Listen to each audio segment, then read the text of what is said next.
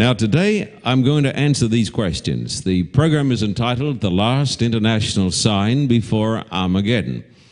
I'm going to answer these questions. What is Armageddon? When does it take place? I'm only going to deal with that briefly because I've got a lot to talk about. Where are we living in the stream of time? Can we have any idea?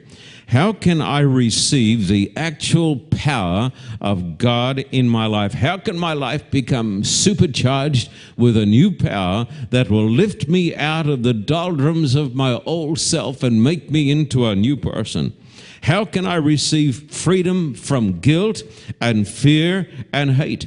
I was tremendously impressed last night when Dr. Day said that the greatest killer in North America, the greatest killer in the world, is anger. She said when she was grappling with cancer, she had to come to the place before she could be healed when she had to get a lot of anger out of her heart. And today we're going to talk about how a person, when we talk about the gospel, which is the good news, is going to tell us how you can get fear out of your life and how you can get hate out of your life and how you can get all of these negative emotions out of your soul. And then later on today, we're going to have a little aside and we're going to talk about some eschatological prophecies. I say that word because I think it sounds good. Some of the great eschatological prophecies, prophecies concerning the apocalypse, are the last days. We're going to have a look at some of those today. I want you, please, if you have a Bible, and we do this every Saturday morning, if you've got a Bible here, I want you to turn to some passages. There are Bibles, I believe, in the seats. I'm not sure, but if you've got one, that's fine. If you haven't, that's all right too. I'm going to turn over here to Revelation chapter 16. That is the apocalypse. And I'm going to read you some passages out of this book of books. Revelation chapter 16 and verse 12 and onwards. Are you ready to go? Revelation 16, verse 12 and onwards. The sixth angel poured out his bowl on the great river Euphrates, and its water was dried up to, to prepare the way for the kings from the east. Then I saw three evil spirits that looked like frogs. They came out of the mouth of the dragon, out of the mouth of the beast, and out of the mouth of the false prophet. They are the spirits of demons performing miraculous signs, and they go out to the kings of the, of the world, of the whole world, to gather them for the battle on the great day of God Almighty. Behold, I come like a thief. Blessed is he who stays awake and keeps his clothes with him, so that he may not go naked and be shamefully exposed. Then they gathered the kings together to the place that in Hebrew is called Armageddon. Now, what is this business about Armageddon? What is this Armageddon business? Armageddon is a term that is used in the Bible to describe the climax of human affairs. Armageddon really means in the Hebrew, I believe, the mountain of slaughter. And it's used in the book of Revelation in a symbolic text. Uh, in a symbolic way, it points forward to the last great showdown in the world between the forces of light and the forces of darkness. And the Bible says that as the great battle of Armageddon is going on, redemption comes. The Bible teaches not once, but over and over and over again. The Bible teaches the doctrine of the return of Christ. The Bible teaches that Christ is going to come back to this planet. And the Bible says when the battle of Armageddon is raging around the world, it will not be confined to one place, it will involve every person. It is the great battle for the souls of men and women. And the Bible says, as this battle is, is consuming the world, Christ is going to come. The Bible says, Behold, I come as a thief in the night. And then the Bible says, It's all over. Now, I want you to turn over here to another passage in Matthew chapter 24 and verse 3. As Jesus was sitting on the Mount of Olives, the disciples came to him privately. Tell us, they said, when will this happen, and what will be the sign of your coming and of the end of the age? Now, those disciples came to Jesus and they said, Lord, you've talked about coming back. You've spoken about the new age. You've spoken about the end of the world. You've spoken about the setting up of the kingdom of God. This time when there's going to be no more wars, there's just going to be peace in the valley. There's going to be no more cancer. There are going to be no more hospitals. All those things are going to be finished. There's going to be no more death. And then they said to Jesus, What is going to be the sign of your coming and of the end of the world or the end of the age? And then Jesus, in Matthew 24, along with other prophets in the Bible, gave certain signs that would take place. And these signs would tell us somewhat, though not to define it to the day or the hour, because that's an absolute impossibility. But Jesus said, I'm going to give you signs. And when you see these signs, he said, you'll know that my coming is near, even at the doors. Now, for many years, I have specialized in archaeology and particularly in the prophecies of the Bible. I'll be quite honest with you and quite candid with you. I'm not interested in speculation and I'm not interested in just theories and I'm not interested in sensationalism. I do want to know the truth. I do want to know where I'm living. I do want to know what's expected of me. I want to be intelligently informed. And when you go to this book, this Bible, you read there many, many, many signs. Jesus said, I'm going to give you signs. And when you see these signs, you know that my coming is near, even at the very doors. I want you to notice some of these signs today. We're not going to notice all of them, but I want you to notice some of the signs that were placed in the Bible by the ancient prophets. In the book of Daniel, chapter 12, it says, In the last days, there will be an incredible explosion of knowledge. The Bible actually says this. It says this in the prophet Daniel, and this was written two and a half thousand years ago.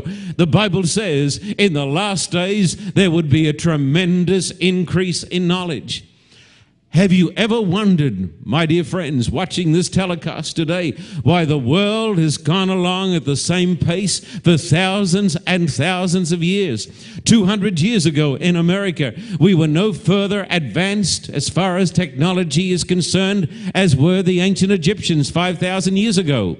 And then all of a sudden, within the space of a few years, there is a tremendous increase in knowledge. Why is it so?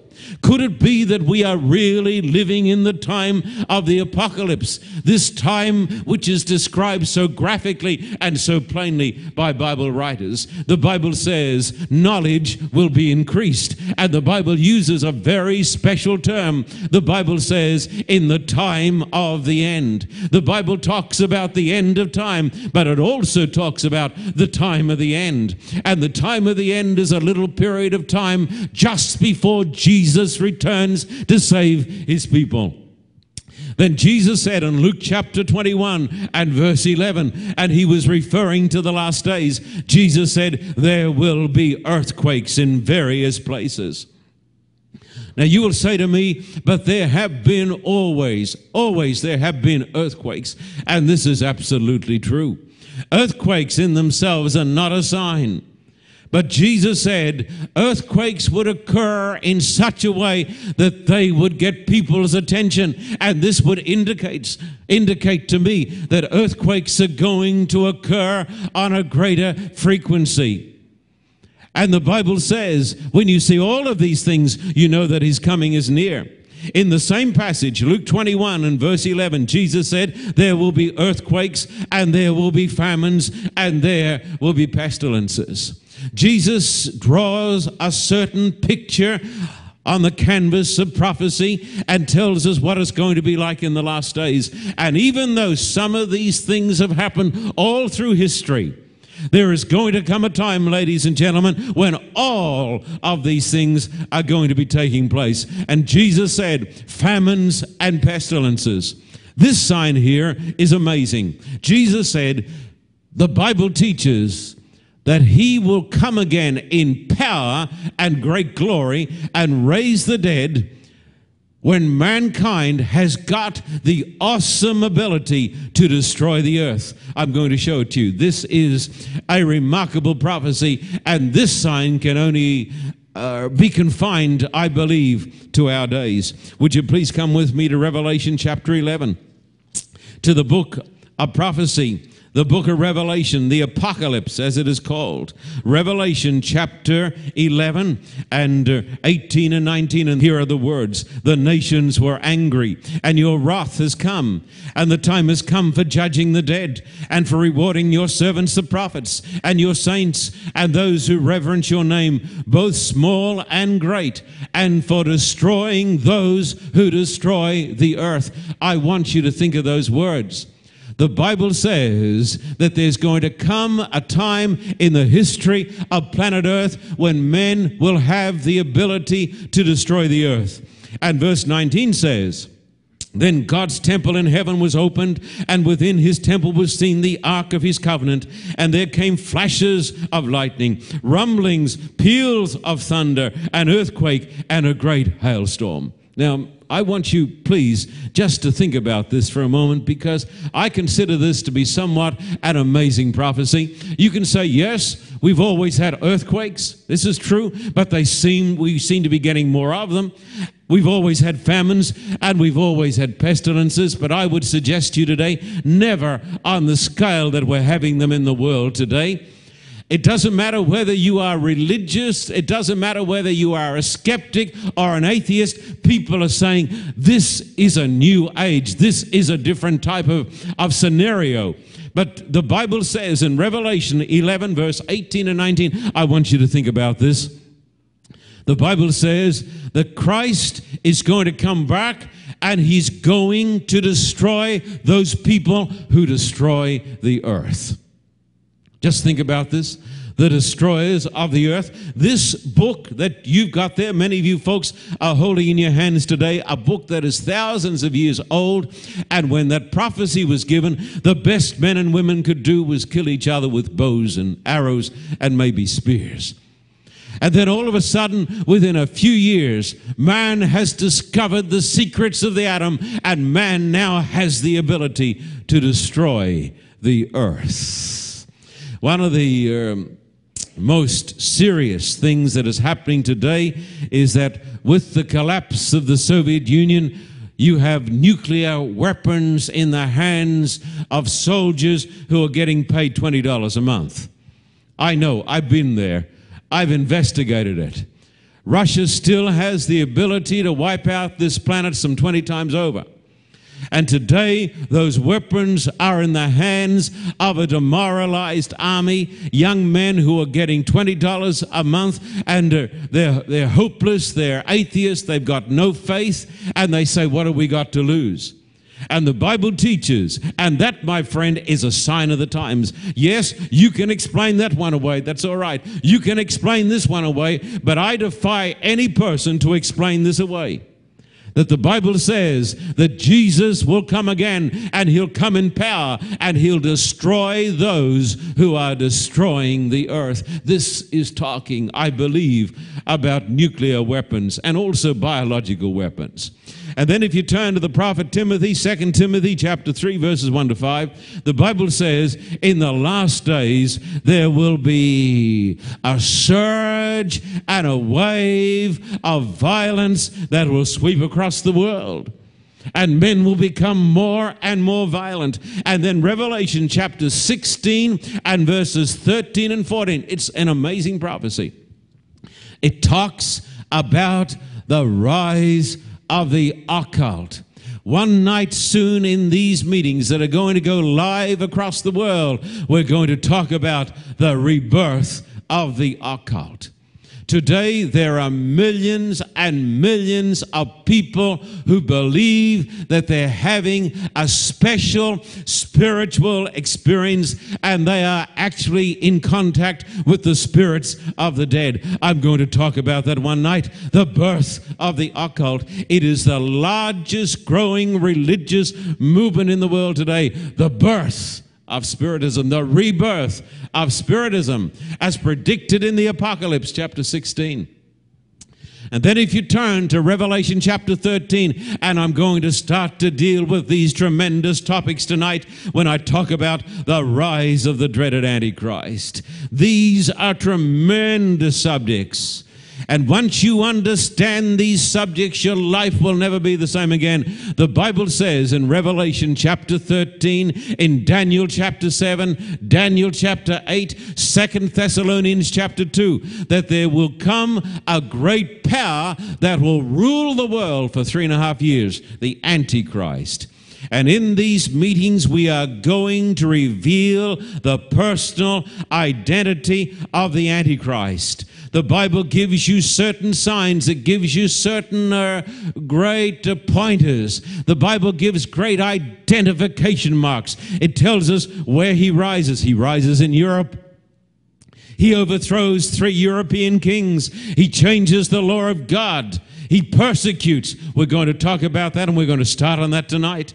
And you ought to be here and you ought to bring your children and you ought to bring your friends. The Bible says the rise of the Antichrist is a sign that Christ is going to come.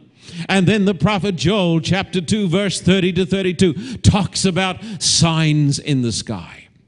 He said, I looked and behold, and he describes it. The moon is turned to blood. And then, as he watches in spellbound prophetic vision and fascination, he sees blood and fire and pillars, not pillows, but pillars of smoke appearing in the heavens in the last days. You can read it in the prophet Joel, written almost 3,000 years ago. And then the prophet Paul in 1 Thessalonians chapter 5 verses 1 to 3 says that in the last days the nations will be talking peace while they're preparing for war. The Bible says there'll be heaps and heaps of peace talks that while the nations are getting ready for the last great battle, while they're arming themselves to the teeth. And the Bible says there'll be petty little nations and they'll be getting strong and they'll be getting weapons. And the Bible says at the same time they'll be talking peace and safety. You can read it in the Bible. But this one here, number 10, is the greatest of all signs. It is the greatest of all signs. I've seen it, I know it's happening, and today I've got a conviction. And if you've got a Bible, come with me, please, to Matthew chapter uh, 24 and verse 14. This chapter is called by scholars the little apocalypse because the themes are concerning the last days. Please turn to it. Matthew 24 and verse 14. And these are the words of Jesus, the Messiah. Matthew 24 14, Jesus said, And this gospel of the kingdom will be preached in the whole world as a testimony to all nations. Repeat it with me. What does it say? And then what? And then the end will come. Say it loud. And then the end is going to come. This gospel is going to be preached in the whole wide world, and then the end is going to come. Jesus said it, my friend. Jesus said it. What an amazing prophecy. Who said it? A Jewish carpenter. Did he have a lot of influence? Oh, he had a little bit of influence. Were people against him? Well, the common people were for him, but the priests and the religious leaders, they were all against him. Was he uh, talking before a big television audience? No, he was talking to a bunch of fishermen and so forth. He was an obscure person in the most obscure country in the world, Palestine, 2,000 years ago. And he's talking, and, and you're reading his words. And you say to me, I want evidence that he's the Messiah. That's the evidence. That this man in an obscure place, just a carpenter, people said, hated by all the religious authorities, he said, What I'm telling you my gospel. What is the gospel? The gospel is, what is it? Good news. Say it loud. Good news, not bad news. We're not talking bad news in these meetings to you folks. We're talking hope and we're talking joy. And that's why when you come into these meetings, you're going to get happy in spite of yourselves. You're going to get happy and you're going to get glad because this is a message of good news. And Jesus said, This good news is going to be preached in all the world as a testimony to all the nations. And then Jesus said the words, Then he said, The end is going to come. The Bible talks about the end, don't forget it. And I have partially seen this prophecy fulfilled. I've gone to the Soviet Union. I went there when it was still the Soviet Union. I've gone back 17 times with Beverly. I've taken teams of people with me. We've gone to St. Petersburg and Moscow and Nizhny Novgorod and other places, and we have seen millions of people, atheists, unbelievers, members of the KGB come into those meetings to listen to the preaching of the words of Christ. Do you want evidence? Do you want to believe? You want reason why you can believe in God? You want evidence why you can believe the gospel? My friend, this this prophecy here is the greatest evidence. I'm telling you today. I have stood not very long ago on the very spot in Kiev where Khrushchev said, within 25 years, the name of God and the name of Christ will be blotted from the world. I've stood on the place where he said it's going to die here in Ukraine, it's going to die here in Russia, and then it's going to die in America, it's going to die in the world. He died. it's gone. It's like Nietzsche, who wrote up on the blackboard, he wrote up the words, God is dead. And then he died, and somebody came in and wrote up Nietzsche. He wrote up, God is dead, signed Nietzsche. And he moved on, and somebody came in and wrote under what he'd written, Nietzsche is dead, signed God. now, I want you to know something, folks. I want you to know you can't keep it down. You can't get rid of it. You can't brush it aside. You can't say, I'm not going to even think about this. You can't, because in you there's something that needs it.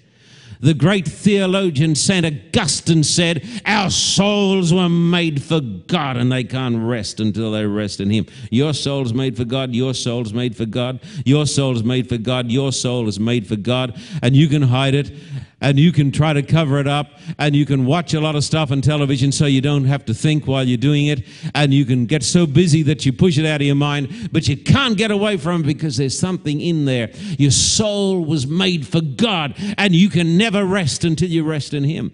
And around the world i was in china just a few months ago and right there in beijing the spirit of the God who wrote the Bible is preparing the Chinese people for the coming of the gospel. Already there are millions, tens, tens, tens, maybe hundreds of millions of people in China who are meeting in secret in their homes, and some of them are hiring buildings. Did you know the Chinese government now is printing Bibles?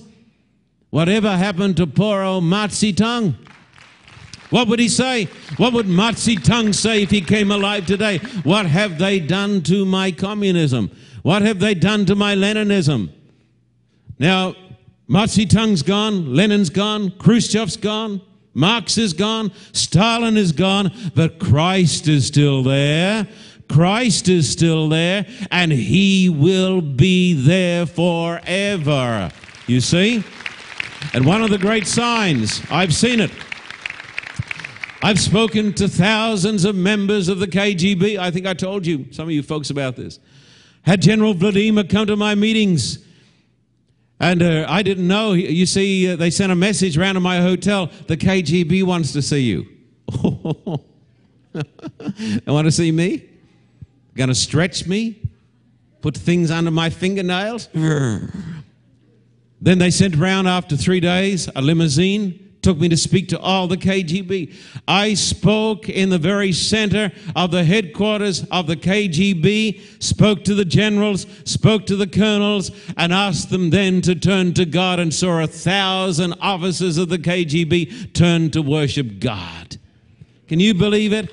And then when we offered when we offered to give them Bibles, when we offered to give them Bibles, we got mobbed and almost got killed by the KGB trying to get Bibles. And a little while ago, they were killing people. They were killing people.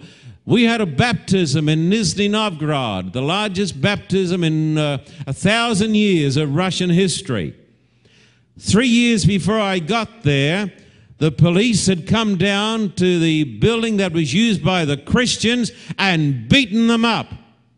Those same police gave me an escort and escorted all these Russian people down to the Volga River where they got baptized in the name of Christ. By the, and the police. And you know who, who took charge of that baptism in Russia when I was there? The Russian army. The Russian army. They gave me a big truck. They gave me, to get up on the truck, they, they got a big box that held ammunition. And they helped me up on the truck. They set up the PA system, and the Russian soldiers stood around and helped the people to get changed into baptismal robes. They set up tents. Tell, if I were to tell you this 10 years ago, 20 years ago, you'd say he's been out in the Australian sun too long. Listen, it is happening. And when you put it all together knowledge, earthquakes, famines, pestilences, destruction of the earth, violence, the occult, the rise of the Antichrist tonight, don't miss it, don't miss it. Signs in the sky, peace and safety talks, the gospel to all the world then you come to the conviction, you get a conviction like Dr. Day had, but I've got a conviction along another line. I believe that redemption is drawing nigh and a tremendous event is about to happen right here in the world. That's why we're running these meetings. I believe that Christ is going to come again someday, and I believe it is someday soon. And that's why we are happy. That's why we, we sing. That's why we clap our hands because we've got something to be glad about. Because when Christ comes back, there's going to be a resurrection and we're going to see our loved ones again. Isn't that good news? It means that if, you, if you're sick, you're going to get a brand new body. If you've got some chronic disease, it's going to be over and you're going to be new and this and it's never going to end. It's going to be a beautiful new world. I tell you we've got good news. We've got great news. And we want to share it with the world. And we want you to get this good news into your soul today. Now before christ returns in power and great glory he sends to this world a message. Listen carefully because this is what i'm supposed to be talking about today he sends to this world a great message symbolized by three angels flying in the midst of heaven. And that great message that goes to the world is the last international sign before Armageddon. It is the last international sign before Christ comes. It is the greatest of all the signs because it's tied up with number 10. Please come with me to Revelation 14, please. Are You folks having a good time today? Mm-hmm. Revelation chapter 14.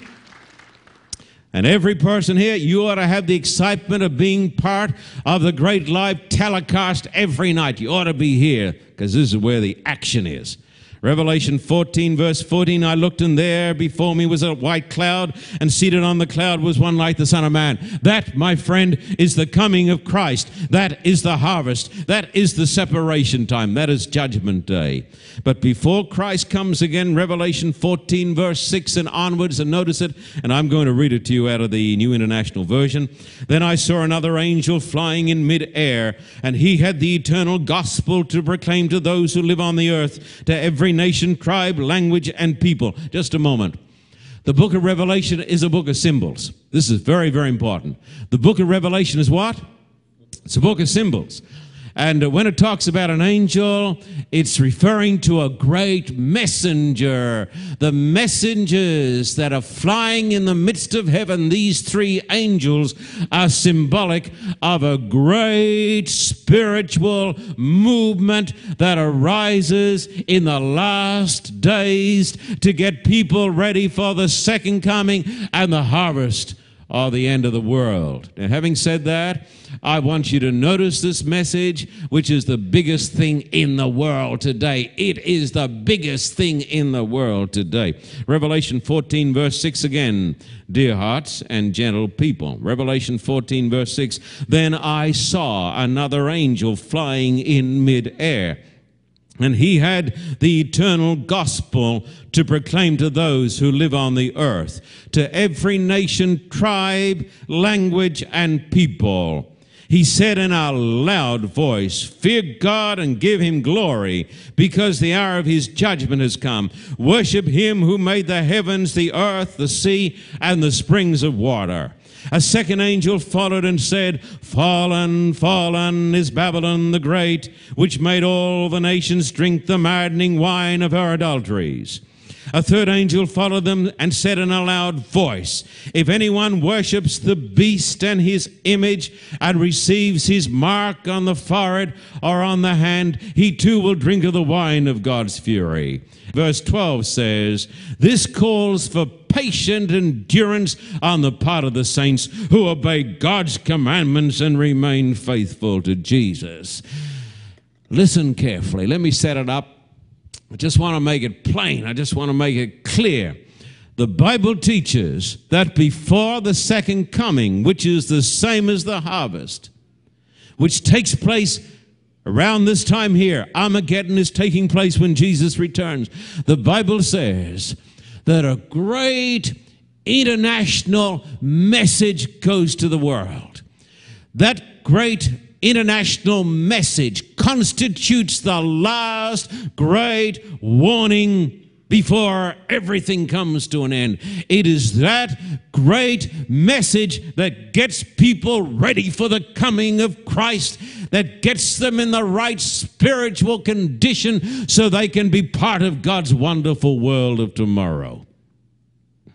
Now, I'm just going to give you a baby exegesis now of this message. And then as I go along during the uh, series, I'm going to give a lot more about this message.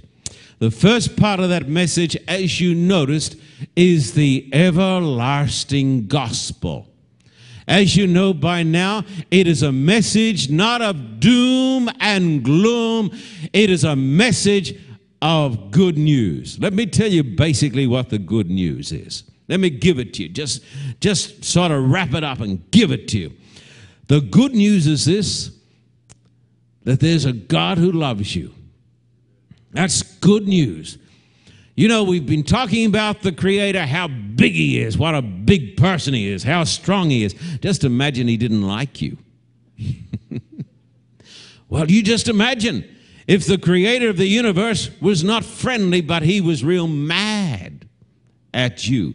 But the Bible teaches that there is a God with infinite power that, that did all this Big Bang stuff, that made the whole cosmos. You know, remember the talk we had on Wednesday night, and the word was?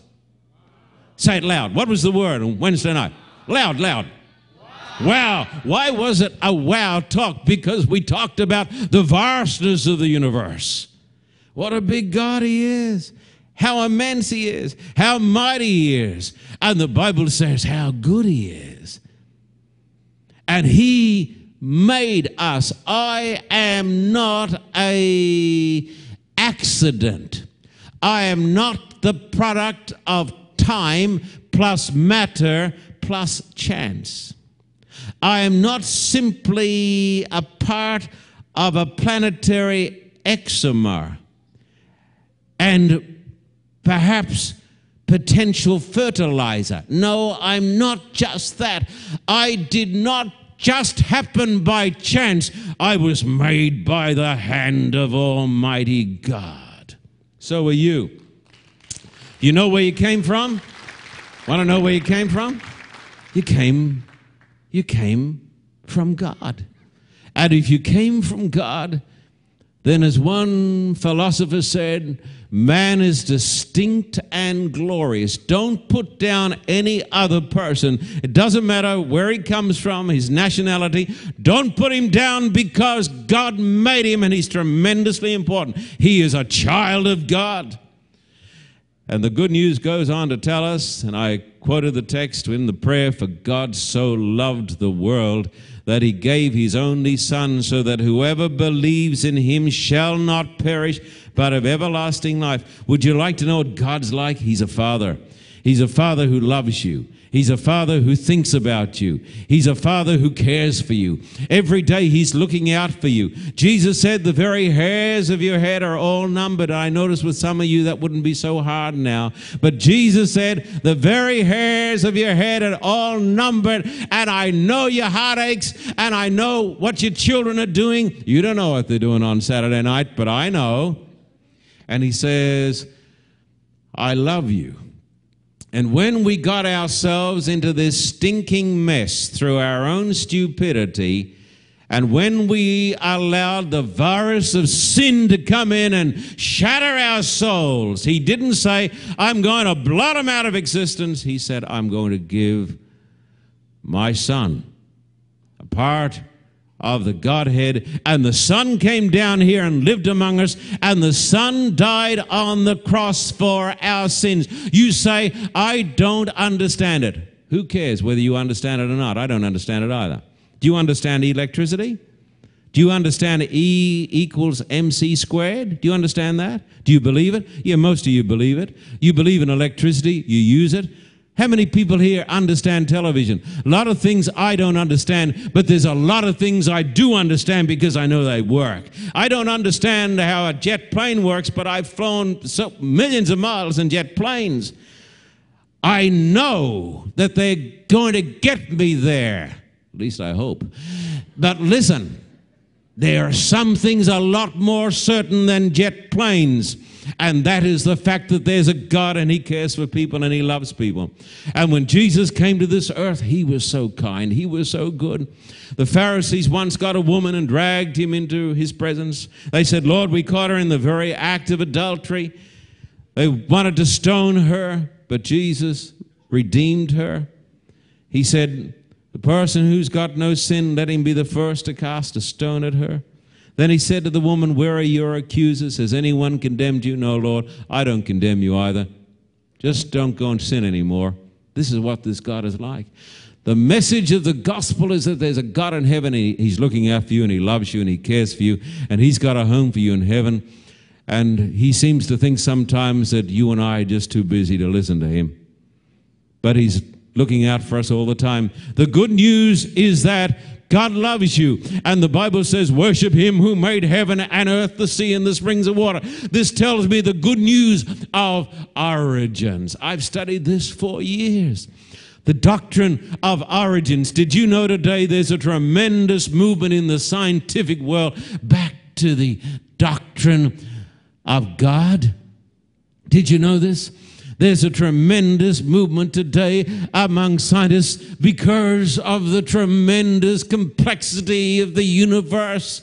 You know, we talked about this quadrillion thing the other night. If the universe, if gravity had been out by one quadrillionth of 1%, there would never have been a universe the stars would have burned up in 12 months. Here is evidence that there is a creator God, and the Bible says if there's a creator God, then you're special. You're special. I know all about you. I care for you. I love you. I want to tell you, my friend, when you ought to, when you walk out of this meeting today, you ought to be so glad and you ought to be a different person. Then the Bible says there's a judgment day. Mankind has a case pending at the judgment bar of God. You can fool the LA attorneys, but I want to tell you folks something. You can't fool God because he knows everything about you and everything about me. And then the Bible gives a warning against mystic Babylon, which is a vast confederacy of evil, religious evil in the last days. And it talks about the beast and the image and the mark of the beast, the triple apostasy. This is all tied up with the Antichrist, and in these meetings, I'm going to talk about these things. These subjects have got so much power. And when you come to understand these subjects, and I will give you evidence and proof, you will stand in awe and you will say, Why didn't I know these things before? And when this great message is preached right around the world, and it's happening today, when this has been done, the Bible says Jesus is going to come in power and great glory, and he's going to take his people home. Does that sound good to you? I want to tell you a story. I mentioned the other night that our great need is to get in touch with the great creator of the universe. The Bible tells the story of a woman who had a bleeding cancer, a bit like Dr. Day. She had this bleeding cancer, she had it for 12 years, and then she heard that Jesus was coming to her town. And when Jesus came to her town, she thought, if I can but touch the hem of his garment, I will be made well. But it was so hard to get to him, the Bible says, because of the press. It didn't mean CNN. It meant the press of people, so many people, they were all around him. But as Jesus went by, the Bible says she reached out a trembling finger of faith and she touched the hem of his garment. And Jesus immediately stopped and turned around and asked the question, Who touched me? And the disciples' master of logic said, Master, there's heaps of people here today and they're all touching you. Jesus said, But someone has touched me. You know why? God can tell the difference between the touch of faith and the idle touch. He said, I know someone has touched me because power has gone out from me. And when she saw that she could not be hid, she came and fell down at his feet and frankly confessed that she had touched him. And he said to her, Because when she touched him, she was immediately healed of her disease. He put his hand on her and said, Go in peace. Your faith has saved you. You can touch God today. Your trembling finger can reach him and touch him as he passes.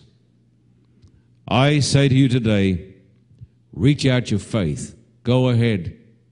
Touch him. He won't turn and say, Who touched me? Because he'll know. I want to lead you now in a very sacred, special experience. I want you firstly with me to kneel, and then I'm going to show you how you can touch him today.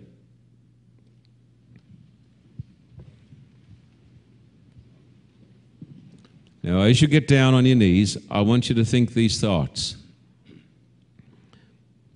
There is a God, and He loves me, He's real, and I'm not alone, and the universe is friendly. I may feel as though I'm not very important today, but I am because God made me. And now I want to touch the God who made me, and I want to hear him say, Go in peace, your faith has saved you. You don't need a lot of faith. You simply need to decide today I'm going to believe in this God and I'm going to trust in this God. And I'm going to reach out a hand, and as I lift up my hand, it's going to be symbolic of my faith that is reaching out for God. And whether you feel a dramatic change or not doesn't matter at all because my salvation doesn't depend upon a surge of adrenaline. It depends upon knowing that He has heard me and touched me. Those today who would like to reach out faith, would you lift up your hands and your hands will symbolize your faith? Like Dr. Day, reaching out to God and a lift, uplifted hand. There's no virtue in that at all, except that this hand uplifted, my hand uplifted, is my saying, Yes, yes, yes, I believe.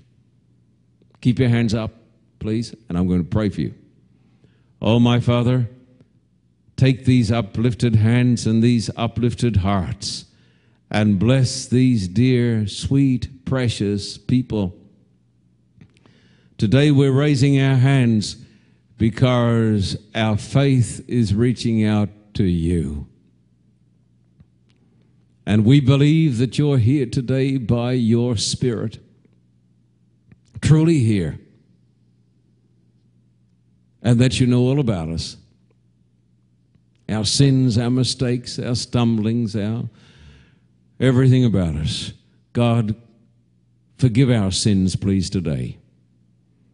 Take away our fears, take away our hates, take away our anger, and touch us today and give us your peace and your love and your forgiveness, your acceptance and life, everlasting life, and a wonderful joy today.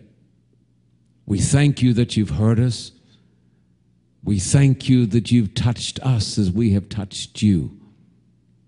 We believe it is true because you promised it. And we trust in you today and thank you for the blessing. In Jesus' name, amen.